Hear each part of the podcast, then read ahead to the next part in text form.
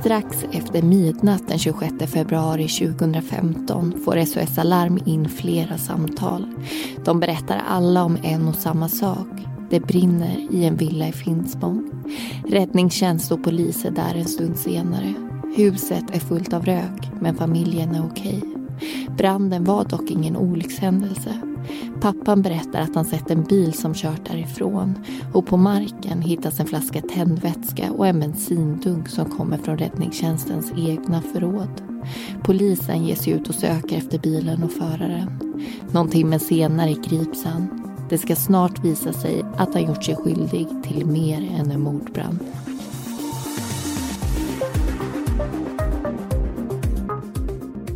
Du lyssnar på Mordpodden, en podcast om den mörka verkligheten. I veckans avsnitt berättar vi om Finspångmordet.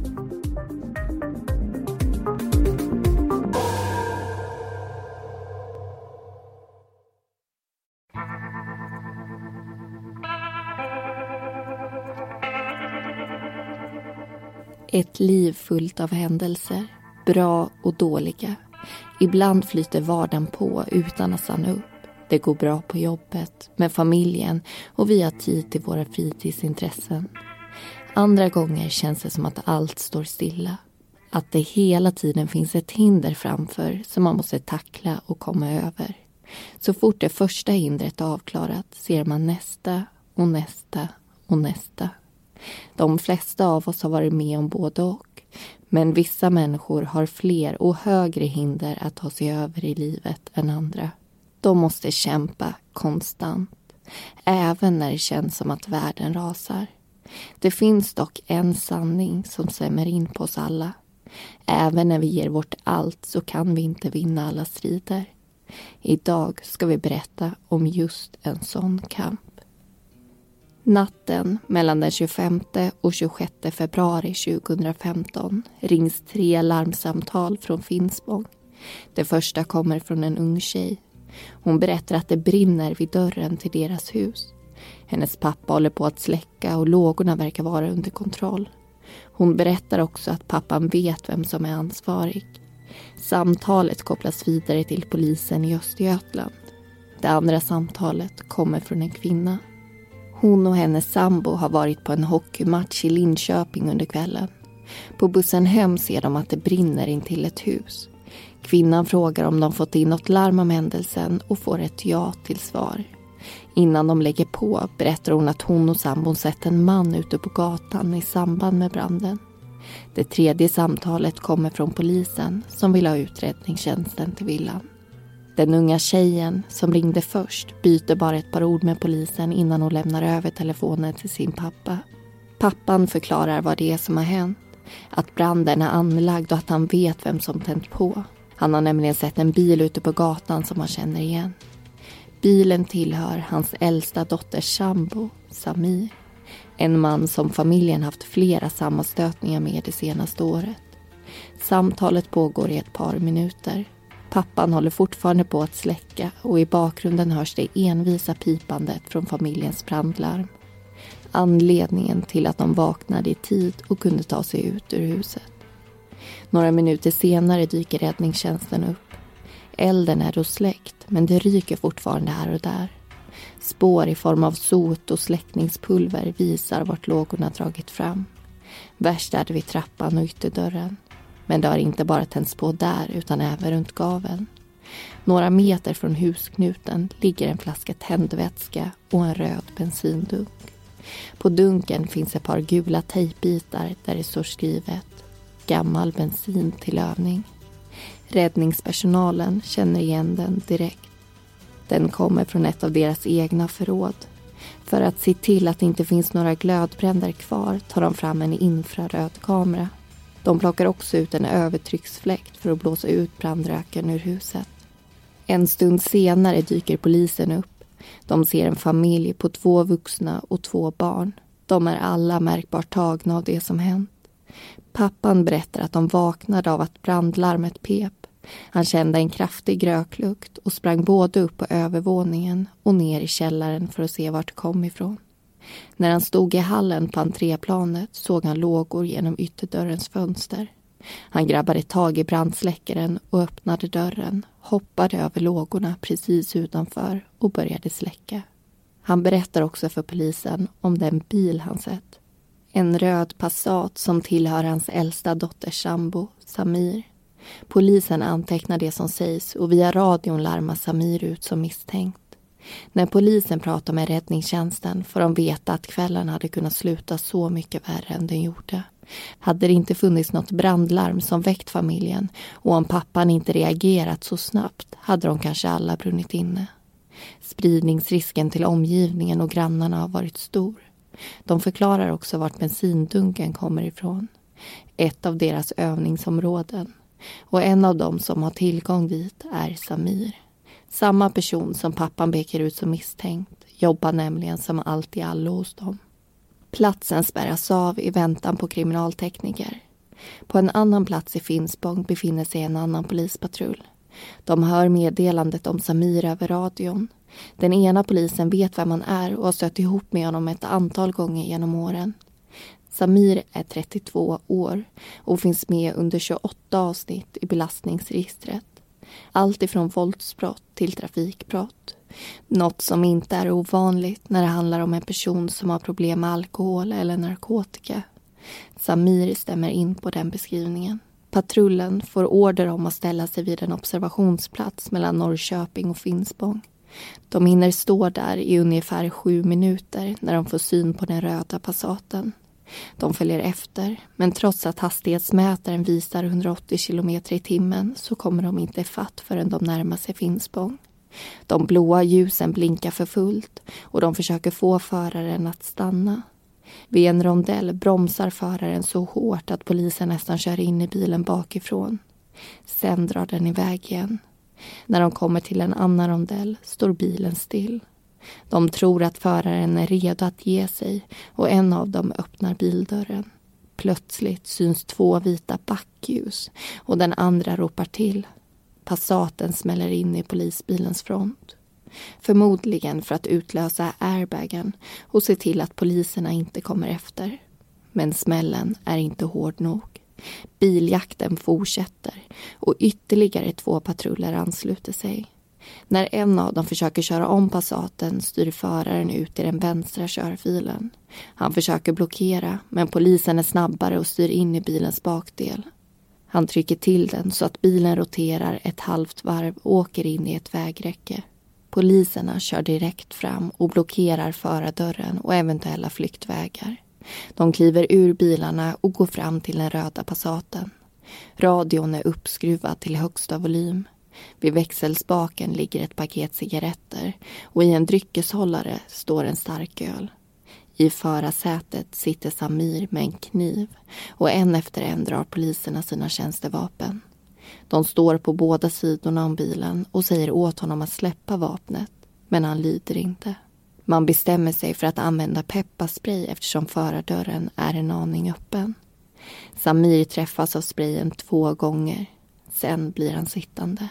Kniven är fortfarande i hans hand och en av poliserna tar fram en batong. Dörren slits upp och två slag utdelas. Den ena träffar i huvudet, den andra handen eller armen.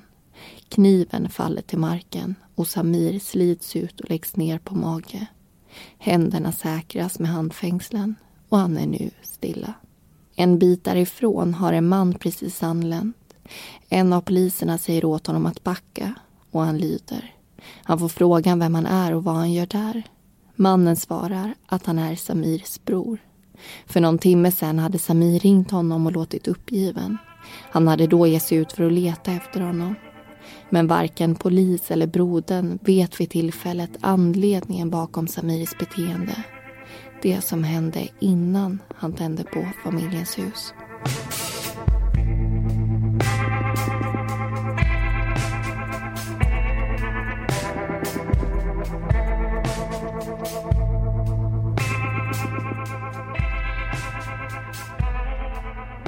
Där hörde vi alltså första delen av Finspångmordet och vi ska ju pausa berättelsen lite, du och jag Amanda, och eh, diskutera en del som har med just det här fallet att göra. Och först ut tänkte jag att vi ska prata om eh, polisens agerande vid det här gripandet.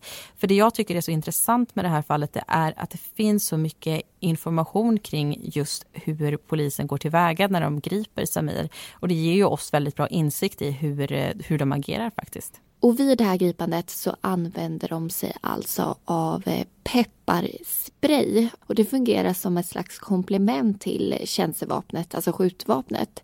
Och syftet är att minska våld vid ingripande. För även om det såklart gör fruktansvärt ont att få det här sprayet i ögonen, jag kan inte ens föreställa mig hur mycket det måste svida. Men det är ju faktiskt ingenting farligt och eh, ingenting eh, som man egentligen skadas av, till skillnad då från eh, pistol. Och poliser och polisstudenter får testa för att själva veta hur det känns och vad de kanske kommer utsätta en person för. Och något som jag inte visste men som jag tyckte var ganska intressant det är att pepparspray inte funkar på alla. Jag kan inte, eller jag, jag har svårt att tänka mig att någon kan få det sprayet i ögonen och att det inte svider, men tydligen så är det så. Och förutom Hej, jag Ryan Reynolds. At Mint Mobile, we like to do the opposite of what Big Wireless does. They charge you a lot, we charge you a little. So naturally, when they announced they'd be raising their prices due to inflation, we decided to deflate our prices due to not hating you. That's right. We're cutting the price of Mint Unlimited from $30 a month to just $15 a month. Give it a try at mintmobile.com slash switch. $45 upfront for three months plus taxes and fees. Promote for new customers for limited time. Unlimited more than 40 gigabytes per month. Slows. Full terms at mintmobile.com. Pepparspray så används också batong och det används sedan 1965. Och då ersatte det svärd eller sabel som man också säger. Mm. Och den första batongen som vi hade i Sverige, det var ju en stor klubba skulle man nästan kunna beskriva det som. Eh, sen dess har det utvecklats väldigt mycket. Så idag så använder polisen sig utav en batong som är gjord av lättmetall. Det är en del utav väldigt mycket utrustning som de går omkring med varje dag. Och eh, den här batongen den är också en teleskopsbatong, vilket betyder att man fäller ihop den så är den väldigt liten och när den ska användas så fäller man ut den så blir den ungefär tre gånger så lång. Och vid gripandet av Samir, då ska vi komma ihåg att man använder batong, man använder OC-spray eller pepparspray för att han har alkohol i kroppen. Han är väldigt uppstressad vid det här tillfället och när han tar fram kniven så höjer ju det beredskapen och det är därför polisen också rycker fram sina tjänstevapen, sina skjutvapen. Men sen väljer de ju att backa och gå till just pepparspray och batong. Och jag tror att en av anledningarna till att de gör det är att de känner att den här situationen som de har framför sig Eh, att den är på något sätt kontrollerbar eftersom ett, de är väldigt många poliser på plats och två, att Samir är i en ganska så kontrollerad miljö i och med att han sitter i den här bilen och han kan inte ta sig ut därifrån för det är poliser på alla sidor och man blockerar också hans utvägar. Och med det sagt så ska vi säga att det finns inte riktigt någonting som heter kontrollerad miljö när det handlar om polisarbete för vad som helst kan hända när som helst men jag tror att det är därför man också tar det här beslutet. Och Samir får ju faktiskt ett slag i huvudet vid den här insatsen och det får han för att han rycker eller på något sätt rör på sig. Och det här är en mindre skada som polisen lägger om och tar hand om. Och hans bror dyker också upp vid gripandet. För Samir ringde honom runt midnatt och då lät han väldigt uppgiven. Han var svår att få kontakt med, lät påverkad och ville att brodern skulle säga förlåt till mamman. Det lät alltså som att han kan ha varit självmordsbenägen. Och det här är ju någonting som också ett par av de poliser som griper honom lägger märke till. Eh, vi vet ju att radion den står ju och spelar liksom fullt ut på volymen så att det är inte alla som hör vad han säger men det är ett par av dem som hör hur han säger skjut mig, skjut mig, skjut mig under gripandet. Och efter det här gripandet så transporteras Samir. Han körs först till eh, sjukhuset i Norrköping och sen så körs han till häktet där. Och under transporten så pratar han med polisen och säger att han är besviken på dem. Han är besviken för att de inte har skjutit ihjäl honom helt enkelt. För han tycker att allas liv skulle vara så mycket bättre om han inte fanns. Och han säger också att han är besviken på sig själv, han är trött på livet och hade han haft med sig ett skjutvapen då är han säker på att de hade skjutit honom. Och senare så kommer också Samir hamna på rättspsyk just på grund av hur han mår. Och ska man dra någon typ av slutsats kring just hur det här gripandet eh, fungerade så skulle jag vilja säga att det gick exemplariskt till. Eh, jag har ju inte den kunskapen eller den insikten i sådana här gripande jätteväl. Men jag tycker att de hanterar en svår situation. De hanterar en väldigt oberäknelig person på ett effektivt sätt och de använder också så lite våld som de kan komma undan med. Och när jag tittar till exempel i sociala medier de senaste veckorna så har jag läst om Storbritannien, hur de kör på mopedtjuvar med bil och det gör de vare sig de har hjälm eller inte. I USA tycker jag hela tiden att man läser om att det skjuts hej vilt och att det är väldigt lite tilltro till deras polisväsende. Så jag tror någonstans att vi ska vara väldigt glada för att vi har en så bra poliskår som vi har. Jag är i alla fall väldigt tacksam för det. Och jag tycker att det främst för att vi just får den insikt som vi får. Att du och jag, Amanda, och alla som egentligen vill kan beställa ut en förundersökning och titta på hur deras gripande har gått till, få den insikten. Ja, absolut. Men nu så släpper vi polisarbetet och går vidare till Samir. Han förekommer under 28 avsnitt i belastningsregistret och det handlar om våldsbrott, om trafikbrott och smuggling och det är bara lite exempel. Och bråk och brottslighet det kommer han i kontakt med redan i unga tonåren. Och han har tidigare hållit på med narkotika men de senaste åren så har det varit mer fokus på alkohol. Och det här tycks komma och gå i perioder precis som eh, beroende brukar göra. Mm. Och 2006 så döms ju Samir för grov kvinnofridskränkning. Tre år efter det så får han sex månaders fängelse för våldsbrott och för trafikbrott. 2011 så är det olovlig körning och vi har en månads fängelse. Och 2012 så är det ett eh, bråk som utbryter på ett hotell inne i en lobby. Och när Samir kommer ut därifrån så är han berusad och han ger sig på tre personer som inte haft någonting med det här bråket att göra.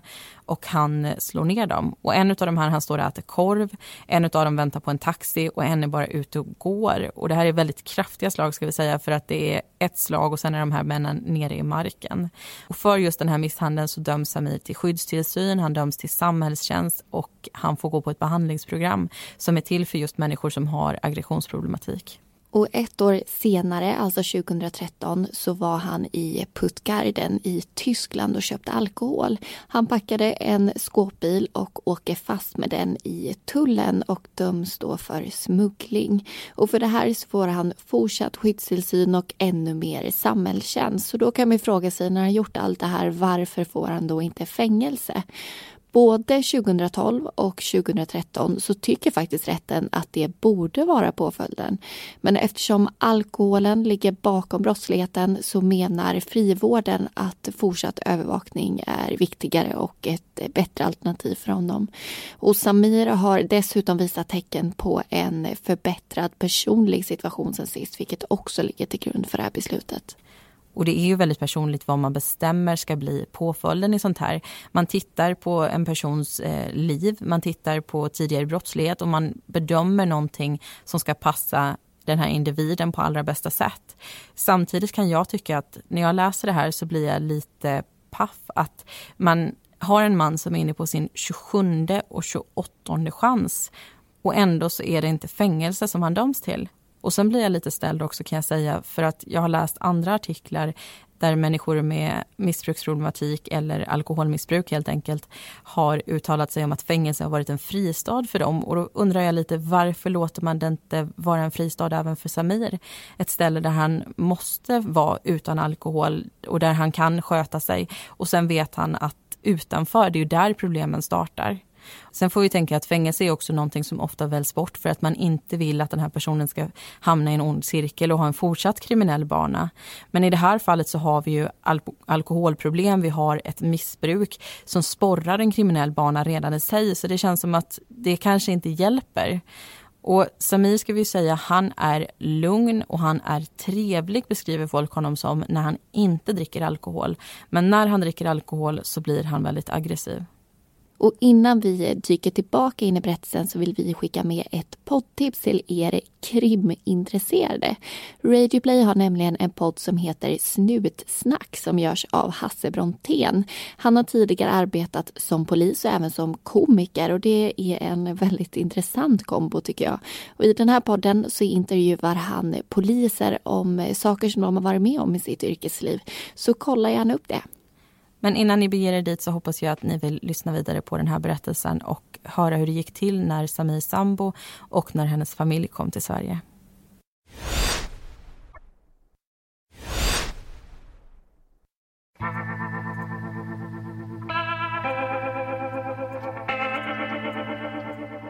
I början av 90-talet bryter ett inbördeskrig ut i det forna Jugoslavien. Landet som bildats efter första världskriget för att ena det slaviska folket är segregerat och förtryckande. Där finns flera olika folkslag med sina egna traditioner och sin egen religion. Tittar man i en historiebok kan man läsa om deras tidigare sammanstötningar. Om att ett folks glansperiod innebär ett annat folks förtryck. I och med kriget dödas omkring 135 000 människor. Bibliotek, kyrkor och moskéer förstörs och två miljoner människor tvingas fly. Dejarna kommer till världen under kulmen av kriget i Bosnien. Hon och hennes tvillingsyster är deras föräldrars första barn. Ett ljus i en annars mörk tillvaro. Men tolv timmar efter födseln dör hennes syster. Hon behövde medicin som inte finns att tillgå i en krigszon. Pappan i familjen blir inkallad under fyra år. När granaterna smäller utanför huset gömmer mamman Dejana i ett badkar så att hon inte ska träffas av splitter. Några år senare får Dejana en lilla syster och år 2000 åker pappan till Sverige. Året därpå kommer resten av familjen. De må ha lämnat ett krigshärjat land men möts nu av ännu en osäker tillvaro. De ansöker om uppehållstillstånd men får avslag. Sju gånger på fem år upprepas det. Till sist kommer polisen och knackar på. Familjen ska utvisas ur landet och flyget går till Sarajevo den 13 januari. Men det finns ingen framtid för dem där. Det vet både mamman och pappan. Hade det bara varit dem så hade de kunnat resa. Men de tänker på sina döttrar. De bestämmer sig för att gå under jorden och gömma sig. Pappan säger upp sig från sitt jobb och de flyttar. I tre månaders tid bor de hos vänner och bekanta runt om i Sverige. Sen får mamman nog. Hon vill att döttrarna ska kunna gå i skolan och bosätter sig i Finspång. En fastighetsägare ordnar så att de kan bo där gratis. Och i sex månader gömmer de sig, rädda för att gå ut, bli igenkända och ivägskickade. Men i slutet av 2005 träder en ny asyllag i kraft. De skickar in papper och hoppas få sitt ärende omprövat. Den 9 januari 2006 kommer beskedet de väntat på. De får stanna. 2014 är Dejana 19 år gammal. Hon studerar på ett gymnasium i Finspång och bor tillsammans med sin familj i en villa på orten. Hennes lilla syster är nu 15 år och de har en femårig lillebror. Vänner beskriver Diana som glad. Say hello to a new era of mental health care. Cerebral is here to help you achieve your mental wellness goals with professional therapy and medication management support. 100% online. You'll experience the all new Cerebral Way, an innovative approach to mental wellness designed around you. You'll get a personalized treatment plan from a therapist, prescriber, or both in a safe and judgment free space. Your cerebral therapist or prescriber will outline a customized plan with clear milestones along the way so you can get to feeling your best. With Cerebral, you're not alone in your mental health journey. We're here to empower you to live a fulfilling life. So take that first step towards a brighter future and sign up today at cerebral.com slash podcast and use code ACasts to get 15% off your first month. Offer only valid on monthly plans. Other exclusions may apply. Offer ends July 31st, 2024. See site for details.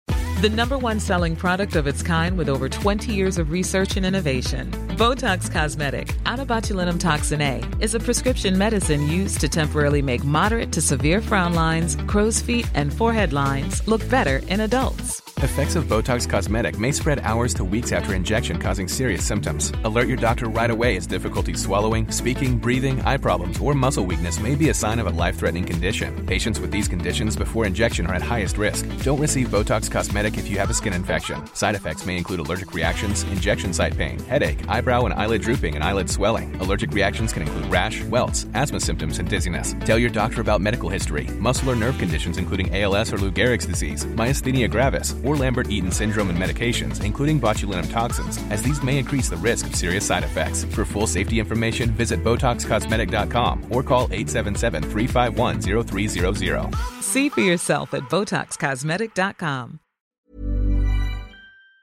Sprallig och trevlig, lite killtokig också. Under våren börjar Diana komma hem sent om kvällarna och föräldrarna tror att hon träffat någon. I samma veva försvinner Diana sparade pengar från hennes konto. Ungefär 30 000 kronor. När föräldrarna frågar vart hon tagit vägen säger hon att hon gett bort en del till några killar som hon träffat. Hon säger också att pengarna gått till en kompis mamma som är sjuk. I början av sommaren får föräldrarna reda på att hon träffar en man som heter Samir. I juli åker familjen till Bosnien och Montenegro för att hälsa på släkt och njuta av bad och sol. En tid senare, hemma i Sverige igen, berättar Dejan att hennes bankkort blivit stulet. Det spärras, men 15 000 kronor har redan tagits ut. Pappan säger att han vill träffa Samir och en dag kommer han hem till dem. Samir är 12 år äldre än Diana och i kombination med hans kriminella förflutna är han inte precis en svärmors dröm. Hans familj, precis som Dejanas, kommer från det forna Jugoslavien. Dejanas pappa tycker inte om honom. Han är säker på att Samir haft något med de försvunna pengarna att göra och säger det. Samir nekar, men pappan tror inte på honom. I slutet av september säger Dejan att hon ska sova över hos en vän. Föräldrarna ger henne tillåtelse och hon går hemifrån. Strax innan midnatt är hon tillbaka i villan igen. Hon stannar bara en stund. Morgonen därpå märker föräldrarna att deras bankkort är borta och med det ungefär 27 000 kronor från deras konto. När de kommer hem från en utlandsresa får de en annan överraskning. Bilen är ordentligt krockskadad efter att Dejarna kört in i ett betongfundament. I alla fall säger hon att det är hon som gjort det. Men pappan är tveksam. Förarstolen är långt bakskjuten som för att passa en längre person. Han är säker på att det är Samir som står bakom både stölden av bankkorten och bilkrocken. Lärare, vänner och familj lägger alla märke till hur Diana förändras efter att hon börjat träffa Samir. Hennes spralliga och glada beteende byts ut mot ett allvarligt och tystlåtet. Hon säger att Samir och hon inte är i en relation, bara vänner. Hon säger också att de har det bra, men allt tyder på motsatsen. Familjen vet om hans kriminella bana och de har under en längre tid försökt få Dejan att öppna ögonen och inse att Samir inte är rätt för henne. Men orden rinner av som vatten på fjädrar. Dejana vill inte se Samir så som andra gör och i oktober flyttar hon ut från familjens hus och in i hans lägenhet. Föräldrarna gör allt de kan för att få tillbaka sin dotter de anmäler stölden av bankkorten och bilen men ärendena läggs ner. När de frågar varför blir svaret att det är ovanligt att föräldrar anmäler sina barn. Men vad annars kan de göra? De pratar med både polis och socialtjänst om situationen. De vill att någon av dem ska agera, hjälpa deras dotter ur förhållandet med Samir. Svaret blir att hon är vuxen och att det inte finns någonting de kan göra. Men pappan vägrar ge upp. Han ringer till socialtjänsten så ofta att de inte längre vill prata med honom. Han vill att de sträcker ut en hand, pratar med Diana. Hon är fortfarande skriven hemma och de har sett post från Kronofogden. Hon har flera telefonabonnemang nu och skulderna växer. När föräldrarna går bort till Samiris lägenhet för att lämna över post kollar de först att den röda Passaten är borta. Är den inte det kommer det bli bråk. Samir ser deras besök som trakasserier och har ansökt om kontaktförbud. Men det får avslag. Kontakten mellan Dejana och resten av familjen är nu i stort sett obefintlig. Hon kommer hem för att hämta sina saker en dag i december och berättar att hon och Samir ska flytta till Dubai. När hon och lilla systern pratar låtsas hon som att stölden och bilkrocken aldrig hänt. Och när hon stöter på gamla vänner så säger hon i princip ingenting. De ser dock hur hon förändras. Inuti och utanpå. Hennes frånvaro i skolan är hög. Hon har mycket mer smink än vanligtvis och hon har gått ner i vikt. I början av januari kommer Diana hem till sina föräldrar. Hon vill prata om något. Men efter att ha klivit in i huset blir hon tyst. Hon sitter bara och tittar på klockan. När en kvart har gått reser hon sig upp och går därifrån. Hon får aldrig ut det hon vill ha sagt och föräldrarna skulle aldrig få veta vad det var hon ville säga. Efter mordbranden och gripandet sitter Samir på häktet i Norrköping. I ett första förhör frågar han om de varit inne i hans lägenhet. Han verkar fylld av ångest och under samtalet styr han in på ämnet flera gånger. Polisinspektören förklarar att de inte varit där, men att det kan bli aktuellt. Samir låter då irriterad och säger att det är oprofessionellt. Polisinspektören får en känsla av att något hänt. När förhöret är avslutat plockar han på sig nycklarna till lägenheten och åker till Finspång. Han får sällskap av en patrull och tillsammans går de in i bostaden med tjänstevapnen dragna. Det är tomt i alla rum förutom sovrummet. På golvet där ligger Samirs sambo Dejana död. Tekniker kallas till den nya brottsplatsen. De går igenom rummen bit för bit. På ett träningsredskap i sovrummet hänger ett vitt tygstycke med knutar. Mordvapnet. Rättsläkaren kommer fram till att Dejan har blivit strypt bakifrån. Det har varit fråga om ett kraftigt våld. Förundersökningen mot Samir betecknas nu som både mord och mordbrand. Det kommer hållas ett stort antal förhör med honom och många andra. Både för att få svar på vad det är som har hänt och för att ge åklagaren en chans att väcka åtal.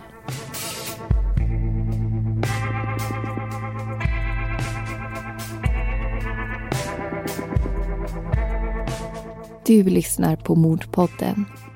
I säsong 8 berättar vi om fall från Östergötland.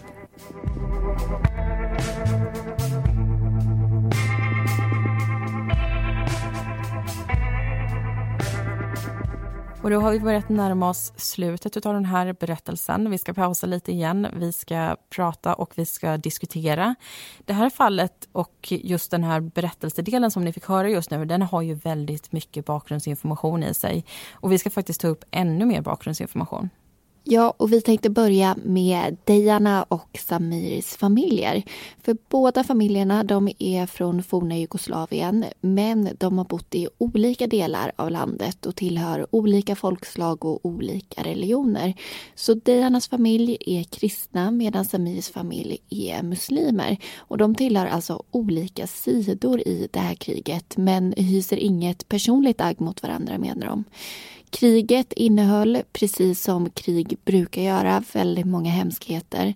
Och en vän till båda familjerna beskriver det som att det förekom regelrätt slakt. Och där och då så blir det ju någonstans personligt, det kommer man liksom inte ifrån.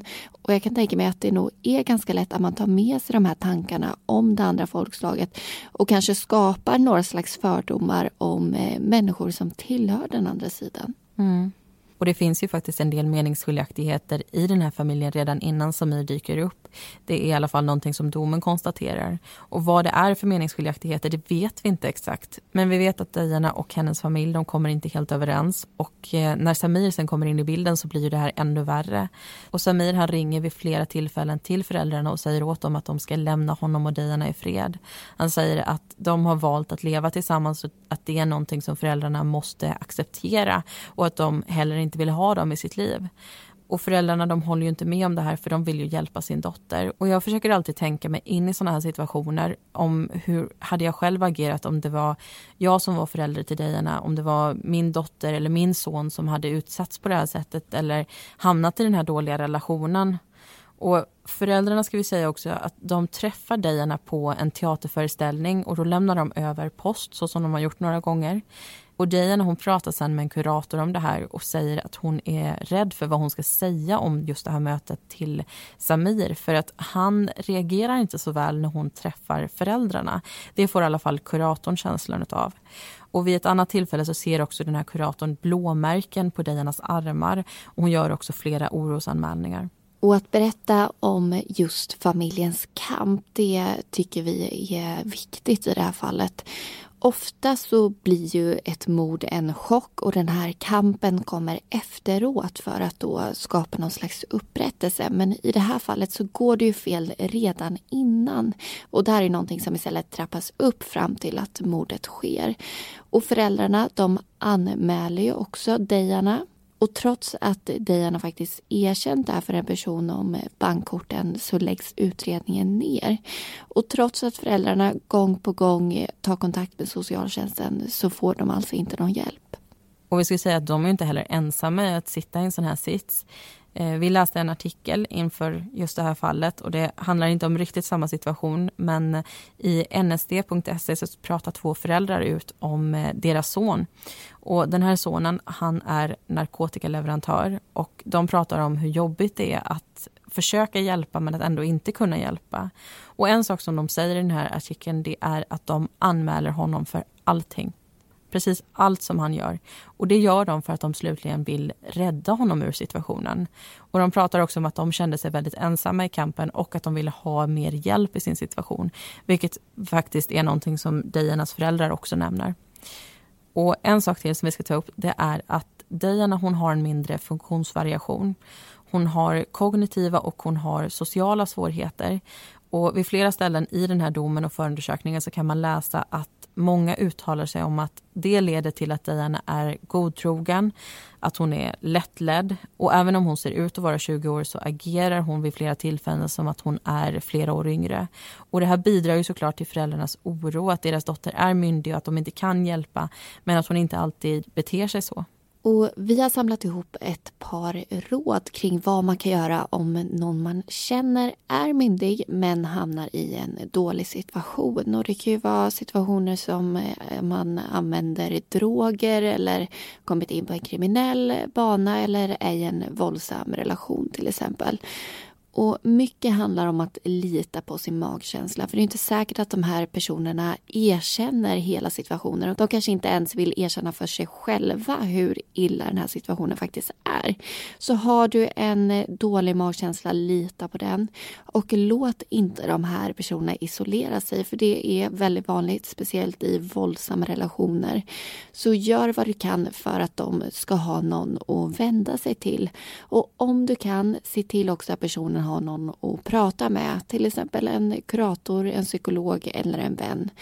Men så kommer de här frågorna. Ska man hjälpa, inte hjälpa och hur hjälper man på bästa sätt? Ska man anmäla eller ska man inte anmäla? Vad är bäst för den här personen? Det här är ju personliga val som man måste fatta själv även om det är väldigt, väldigt tufft. Och vi har två saker kvar som vi ska diskutera och sen så ska vi alltså återgå till berättelsen. Först så tänkte jag att vi ska prata om husrannsakan. Innan den här biljakten när man eh, griper Samir den här kvällen så får en av patrullerna i Finspång beslut om en husrannsakan. Eh, och vi ska säga att det finns två olika typer av husrannsakan. Det ena är en personell och den andra är en reell husrannsakan. Reell husrannsakan, det är det man vanligtvis tänker på, eller det jag vanligtvis tänker på i alla fall. Det är att man får gå in i en lägenhet, man får göra en brottsplatsundersökning, man får hämta och plocka in saker och ta i beslag.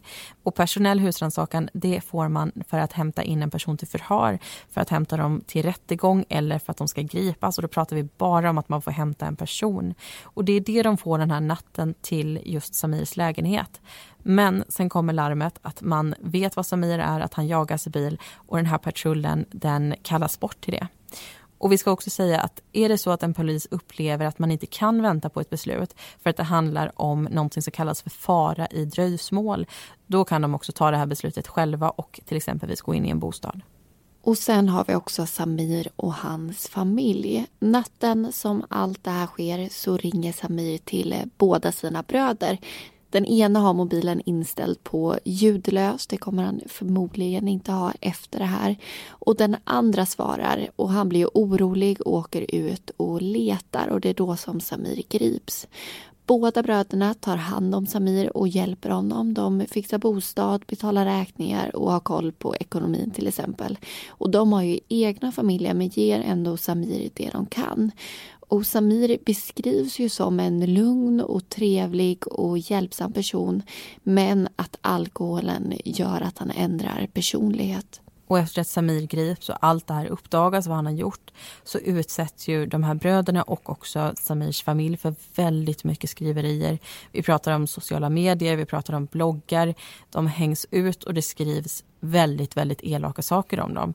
Och jag tycker att man får inte glömma att när ett mord sker, det är fler än en familj som drabbas av ett brott. Det är två familjer som drabbas. Och när vi pratar om en gärningspersons familj, då är det skuldkänslor som uppstår ofta på grund av det som deras käraste har gjort. Fastän de inte har gjort någonting så mår de ofta oerhört dåligt. Och det är inget undantag i det här fallet heller, för det enda de har velat göra det är att hjälpa sin bror, att hjälpa sin son. Och återigen kommer jag in på det här, hur hade jag själv agerat om det var jag? Jag hade sett till att min bror hade tak över huvudet. Jag hade sett till att han hade mat. Och jag hade gett honom precis så mycket som jag hade kunnat ge honom. Det är ett personligt beslut, men det är så jag hade agerat. Och eh, det är precis också vad de här bröderna gör. Men eh, nu så ska vi tillbaka till berättelsen och det är Samirs tur att prata.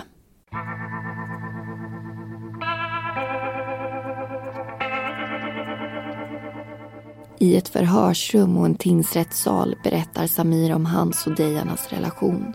De träffades i maj 2014. Dejana var knappt 20 år medan Samir fyllt 32. Efter att ha tillbringat sommaren på olika håll började de umgås igen i slutet av den. Dejanas föräldrar var emot relationen. Dels på grund av åldersskillnaden men också efter att de fått reda på Samirs förflutna. Det hindrade dem dock inte från att umgås. I slutet av oktober kom Dejana över till hans lägenhet. Hon berättar att hon blivit utkastad och inte kunde gå hem igen. De senaste nätterna hade hon bott hos en kompis. Samir lät henne flytta in. Lite mer än en månad senare hämtade de Dejanas tillhörigheter från föräldrarna. De hade då bestämt sig för att skapa en framtid tillsammans. Familjen tyckte att Dejana utnyttjades av Samir men Samir menar att det var de som var elaka mot henne. Han såg inte hennes funktionsvariation som något som gjorde henne godtrogen eller lättledd. Istället beskriver han Dejana som nyfiken på livet. Och när de två var tillsammans så hade de det bra. På dagarna gick Dejan i skolan och Samir arbetade på räddningstjänsten. När polisen pratar med hans arbetskamrater så är de ganska enade. Samir beskrivs som en självständig person med hög arbetsmoral. Han gjorde sitt jobb utan anmärkningar. Men när det kom till det sociala så var han återhållsam. Han ville inte vara med på morgonsamlingar, fikaraster eller de gemensamma fyspassen. En av arbetskamraterna beskriver det som att Samir inte ville stå till svars, bli pressad eller hamna i konflikt med dem han jobbade med. Finspång är trots allt ett mindre samhälle och oddsen att någon kände till hans förflutna var stor. Den 25 februari var det utbildning på räddningstjänstens övningsområde. Samir var där halv åtta på morgonen tillsammans med en av brandmännen. Grinden till det slutna området låstes upp, såväl som dörren till utbildningslokalerna. Under övningarna såg Samir till att det fanns brandsläckare och material på plats. När dagen var slut lastades sakerna in i tjänstebilen och de åkte därifrån. På kvällen fångas Dejarna på en övervakningskamera på Systembolaget. Hon ställer upp elva burkar med starköl och cider på bandet vid kassan. Hon har bara 200 kronor med sig och en burk måste plockas bort. Hon betalar och packar. Sen går hon hem till Samir. I lägenheten lyssnar de på musik och har det trevligt enligt Samir. Dejana dricker lite grann han desto mer. Efter fem, sex starköl känner han sig påtagligt berusad. Han och Dejana hamnar snart i sovrummet. Efter en stund får han en blackout. När han vaknar till igen har sängbottnarna glidit isär och både han och Dejana hamnat på golvet. Det är mörkt i rummet, så han tänder lampan. Han ser då att Dejana inte rör sig, inte andas. Samir berättar att han inte minns vad som hänt, bara att han hållit en hand om hennes hals. När Samir förstår vad han gjort drabbas han av panik. Han ringer inte efter hjälp utan går fram och tillbaka i lägenheten. Han kontrollerar Dianas puls men känner inga slag. Paniken växer och han plockar på sig ett par knivar och lämnar lägenheten. Han sätter sig i den röda Passaten och kör omkring planlöst. Sen beger han sig till räddningstjänstens övningsområde och plockar ut den tändbara vätskan. När han kommer till Dejanas föräldrars hus bestämmer han sig för att tända på det. Han kliver ur bilen med bensindunken och tändvätska. Han häller det över mattan vid ytterdörren och längs ena sidan av huset. Sen tänder han. När lågorna blossat upp åker han därifrån. Men han kommer tillbaka för att titta till branden ett par gånger. Plötsligt är det tänt på övervåningen och snart ser Samir Dejanas pappa.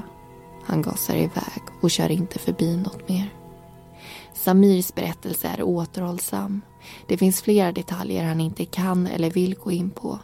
Det finns också delar som motbevisas. Det är inte händer som har orsakat skadorna på Dejanas hals och tingsrätten är mycket skeptisk till hans blackout. När all bevisning är framlagd och alla vittnesmål hörda är det dags för domare och nämndemän att fatta ett beslut. De tittar på alla aspekter av det som hänt. Mordbranden, mordet, tidigare kriminalitet, utlåtande från rättspsykiatrin och Samirs agerande. När de är klara med överläggandet meddelar de sitt beslut. Samir ska dömas till livstidsfängelse för mord och mordbrand. Beslutet överklagas och även hovrätten får säga sitt. De gör inga ändringar gällande påföljden och Samir slussas från häktet till fängelset. Hur länge hans livstidsstraff kommer vara i verkligheten är upp till Örebros tingsrätt. Men det är först efter tio år som man kan ansöka om att få det tidsbestämt. Men om tio, 30 eller 50 år kommer Dejan fortfarande vara borta. Samirs agerande har inte bara gett honom ett livstidsstraff utan även hennes familj. I en livstid kommer de att sakna och minnas sin dotter och syster. Oavsett vad de gör, oavsett vad de berättar så får de inte Diana tillbaka. Men vi berättar den här historien av en anledning. Den är sann. Den är fruktansvärd. Men kanske kan den också hjälpa. Om vi är fler som ser varningstecken, flera som agerar och står bakom familjer som Dianas erbjuder vårt stöd och ser till att ingen behöver kämpa ensam. Då kanske vi kan förhindra att en annan familj blir drabbad.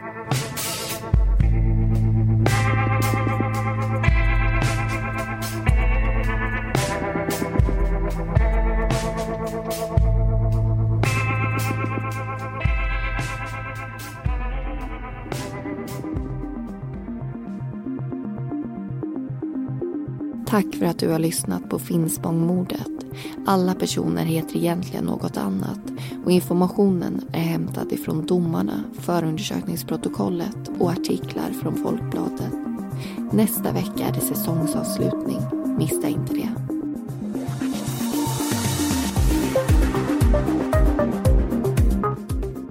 Du har lyssnat på Mordpodden. Vi som har producerat den heter Amanda Karlsson och Linnea Bolin.